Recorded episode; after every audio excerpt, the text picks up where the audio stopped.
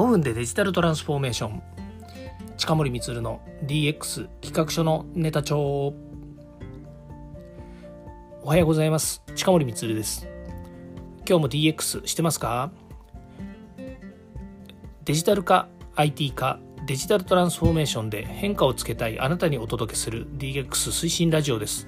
毎日配信していますのでよかったらフォローをお願いします。はい、えー、皆さんおはようございます。今日はですね12月の31日ですね大晦日になります、えー、今年1年でですねどんな、えー、まあ、DX デジタルトランスフォーメーションやってきましたか？なんていうですね出だしで、えー、お話をしたいなというふうに思うんですけれどもそうですね。もう結構ですねこの DX デジタルトランスフォーメーションのお話もですねたくさんしてまいりましたけれどもまあね今年を振り返ってということで言えばですねこのデジタル化とか IT ね改めて言いますけれども、まあ、こういうね、えー、身近にあるこうなんでしょうね自分たちのシステムみたいなものをですねこうデジタルに置き換えるってことはもう結構皆さんやってると思うんですよね。でね、えーまあ、できてないところっていうのは何かっていうとですねあと一押しとかあと一伸びできないところってのは結構あるんですよね。まああのーよくありがちですけど例えばデータを取りますと。でデータ取ったんだけどその後全部手作業で、えー、作業をして。でなんでしょうね。例えばプリントアウトして上司に提出するとかからパワーポイントに整形してお渡しするとかね、まあ、こういったことって結局最後人間がこう手で解決してるとかね。皆さんがこうねあのコツコツこうまた最後の一押しをこうしてるわけですよね。でこれがね最後の一押しっていうのに何があるかというとねやっぱりねこうねばならないってね。こうでなければならない。例えば綺麗でなければばならないとか上司が気に入るようなこういうのにしなければいけないとか。で上司もね上司であの部下からね部下やそのね周りの人から出てきたそういった制作物に対してうんここちょっとね直した方がいいよねと。まああるあるで言うのがここに枠線入れた方がいいんじゃないとかこうした方がもっと見やすいよねとかね。からこのデータあるといいよねと。でそのデータ本当に、えー、後で使うんですかねっていうふうに思ってもそれでもやっぱりねあのなんですかねこうピピッとこうね、一つ、こう、ワンポイントとかね、ワン、えー、なんでしょうね、えーと、指導とかね、そういうのをしたくなるっていうのが、まあ、上司だったりもするわけですよね。で、これがね、なかなか、あの、埋まらないっていうね、このワンマイル、ラストワンマイルみたいなね、そんな言い方になると思うんですけど、これはなかなか埋まらないっていうことが結構ありまして、これはね、あの、これ今に限んないんですよ。昔からそうです。昔からそうで、で、どんなにデジタルが発展してですね、えーと、ある程度自動化できたからといってですね、最後の最後、こういうことっていうのは必ず起きてくるわけですよね。で、あとは、どれだけ長くそれを使い続けるのか。例えば、1ヶ月2ヶ月使ったけど、やっぱりこんなの必要ないよねと思えば、それでね、提出、あの、自動化して作ったデータもですね、全く使わなくなっちゃったりとかね。まあ、そんなことも、ま、実際あるわけですよね。うん。まあ、そんなことはちょっと置いといてですね。まあ、どれだけ DX、デジタル化、IT 化、まあ、こういったものをですね、えー、進めていくかということについてはですね、もう皆さんどんどん実践されているわけですよね。さてですね、ここで今日お話ししたいのはですね、まあ、この仕事ができる、ね、えー、いろんな意味で皆さん仕事ができるんだと思います。まあ私の周りにもですね、仕事できる人たくさんいるんですけれども、仕事ができる人っていうですね、えー、レッテルですね、こういったものをですね、持つなということを言いたいんですよね。なぜかっていうとね、今言いましたように、私の周りでも、あの皆さんの周りでも、あのね、皆さんの周りでは多くそうでしょうと言います。私の周りでは確実に仕事のできる人たくさんいます。つまり、仕事ができる。仕事というのは、あのある特定の目的を持ったものを達成できるっていうのが仕事なのでそういう意味ではあのある特定のものをできる人ねその仕事って、まあ、業務でもいいしそれから、えー、何かの作業でもいいですよそういったものっていうのは誰でもできるっていうふうに考えた方がいいと思うんですね。で誰でもできるということはあの、まあ、例えばの話私の周りで、えー、私の周りに優秀な人たち仕事ができる人たちはいっぱいいるのでその人たちが私がやらなくてもやってくれるっていうことになるわけですよ。でそう考えた時にねじゃあ僕のやる仕事ないんじゃないっていうふうに思うんですけど私のやる仕事っていうのは誰もやらない仕事誰もできない仕事。もっと言うと今仕事として存在しないものを仕事化する仕事。仕事と言わないな。仕事化すること、うん、それが私はできる人っていうふうに自分でも思いたいしそういうレッテルそういうラベルを自分に貼りたいというふうに思っていますつまり何が言いたいかっていうと、えー、これからもこれまでもこれからも仕事ができる人っていうのは優秀な人ね。優秀で仕事ができる人業務をこなせる人それから作業ができる人っていうのはいっぱい出てきます。でこれが、えー、DX デジタルトランスフォーメーションの時代においては、えー、AI とかシステムとか IT が代替してくれる私の代わりに上手に仕事をこなしてくれる。しかも365日24時間。ね、え、休まずに、まあ、パソコンですかパソコンとかねあの、え、コンピューターですからもしかするとねあの止まっちゃうこともあるでしょうし、ね、あのコマンド間違えればですね止まるしそれから、え、電気がなければ動かねえしということであとはねなんかあの私全部私はねコンピューター作ってるわけじゃないので Windows とかねそういうののアップデートがあった時にねなんか動かないとかねなんかバグが出たみたいなものとかもあるわけじゃないですか。でそういうことはねまあ稀にあったとしてもですね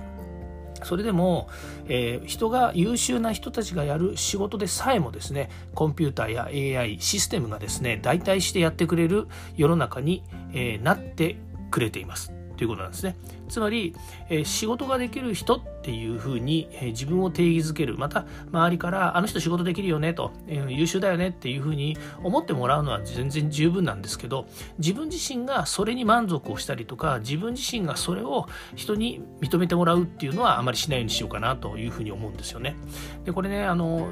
あの自分が何者であるのかっていうことを定義づけるっていうのはなかなか難しいんですよね。なぜかというと,、えーと、そういったなんでしょうね結果的に言うとね昔の人もあのそういうふうに言ってましたけど結果的に、えー、大きなことを成した人があれあの人ってこうだったよねっていうふうに過去,、ね、過去のことをやっぱり評価してもらえるとかその称賛してもらえるっていうことは多々あるわけですよね。あの過去の偉人とかっていうのはみんなそうですよね。例えばエジソンさんもすごいですしねあのそういった、ね、あの最近ですとスティーブ・ジョブズだってすごいし過去の人がどんなことをやってきたのかっていうことでやっぱりこうラベルを貼ってもらえるっていうのはすごくいいことだなと思うんですよね。でもそれ以上に今自分が何かをやってる時にねその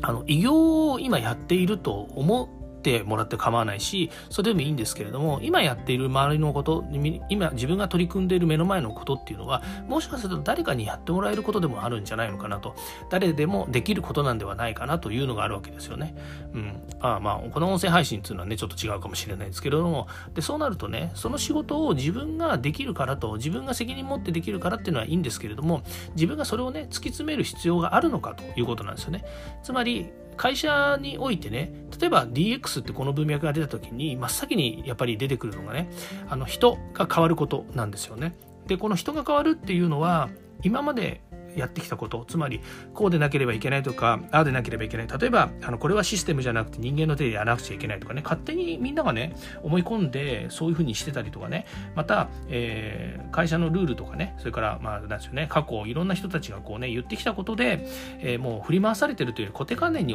ねもう脅迫観念に近いぐらいのものでですねやっているっていうものも結構あるわけですよね。でもそれがひとたびねあの外から分かる人が来てこれをじゃあシステムにしちゃいましょうって言った段階でその作業とか仕事っていうのは多くはやっぱりなくなってしまうんですよね。これがみんなあの世の中言っている AI とか、えー、IT にね代替されてしまって仕事がなくなるっていう言い方をするわけですよ。でそれ仕事がなくなってるわけじゃなくて仕事でなくそれは分解すると作業なんですよね。で作業を IT とかにやってもらっているというふうに考えた方がいいんですね、まあ、さっきも言いましたけど365日24時間ねあのご飯は電気。これでいいわけですよ。ね。それね、お給料も払う必要もないし、まあ、システム料は払ってるかもしれないですけども、ね、そう考えるとねやっぱり、えー、人間ができる多くの仕事をコンピューターとかね、えー、まあ、AI とか何でもいいんだよね。AI, でもいい AI が AI もコンピューターの一部なので、まあ、それにね代替してもらってやるっていうことはいいことだと思います。それよりも、え、やるべきことはですねまだ世の中にない仕事誰もやり得ない仕事ラストワンマイルこういったものをですねどうやって仕組み化したりとかそれから、えーね、人の手が関わらないようにして、えーと、じじなんていうの人の自由度を奪わないようにする、ね、人の自由度を奪うっていうのは結局、えっ、ー、と誰かがそれをやれとか誰かがそれをこなさなきゃいけないとかっていうふうになるんですけどもうね今の世の中少子化だったりとかねそれからあのやることが世の中いっぱいあるのでみんなね忙しいんですよ。だし、えー、ね特に新しい仕事ってね生み出すことがいる人がいるんですけど新しいことを生み出した時に使うエネルギーとそれに関わる周りの労力ってすごい大変なんですよ。つまりこれから世の中あの、ね、こうデジタルトランスフォーメーションの文脈の一つの中に SDGs とかねそういったその、えー、社会的な全体社会全体の問題の解決っていうものが含まれてくるのでそっちの方にね本来もっと目を向けていかなければいけないんじゃないかっていうふうに思った時にねやっぱり人の手とかそれからその、えー、今までないものこれから、えー、これからの未来に役立つものっていうのをね作っている人たちに対してのやっぱり労力っていうものがねもう並大抵の、えー、労力じゃないからそういったところにねやっぱり自分自身もそれから社会もですねあの多く、えー、関わっていくようになった方がまあ、地球のため、えー、世界のため地球のため、えー、と宇宙のためなのかもしれませんけどもそういうふうなものになっていくんじゃないのかなというふうに思います。まあ、ということでですね、えー、2022年1年間ですね、えー、DX、えーまあ、DX デジタルトランスフォーメーションについてもしくはですねその中に含まれるような IT ということで言えばですね、えー、NFT こういったものについてもですね多く話してきましたけれども、まあ、今年総括して思うことはですね人が変わらなければいけない人がややっぱりこうね、えデジタルや IT、こういったものとですね、上手に付き合うということはですね、やはり人が変わることですね、ねばならないに粘らないっていうね、え人が変わること、これをですね、どんどん実践していくことっていうのが大切です。そういう意味じゃ DX もですね、D ではなくて X の方が大切だっていうお話ですね。まあ、これはもう本当、えー、皆さんもね、そういうふうに思っていると思いますけど、まあ、なかなかね、あの自分自身が変わったりとか、周りがね、こう変わるっていうのはなかなか難しいというのはあると思いますので、ぜひですね、来年もまた DX ね、えー、トランスフォーメーションできるようにいろんなことをね仕掛けていきたいなというふうに思います。はい。えー、っとですね、お知らせがありまして、2つあります。1つはビジネス上のお話なんですけれども、えー、DX 認定というですね、えー、試験制度、これはあのもう1年がかりで作ってるものなんですけども、これのですね、リリースをですね、えっと、1月ぐらいにしたいなというふうに思ってます。えー、これはもう DX 認定ですね、プラス DX という認定制度なんですけども、1月にリリースしようと思ってますので、ぜひ応援をお願いいたします。それからもう1個、えー、私のですね、プロジェクトとして、えー、私たちのプロジェクトですね、えっ、と、TMG ですね、ザ・ミステリアス・グレイスというですね、NFT のコレクションをリリースする予定です。こちらもですね、1月には、まあ、ホームページができてですね、皆さんにどんどんお届けできるようにしたいなというふうに思ってますので、ぜひですね、こちらも応援お願いします。ということで、今年1年間皆さん大変お世話になりました。え今日は番外編ということで、一人で喋ってますけれども、また水曜日ですね、来年の4日かな、水曜日はですね、えっ、ー、と、えっ、と、堀内隆さんと一緒に、で、今度はですね、その TMG ですね、ザ・ミステリアス・グレイスのですね、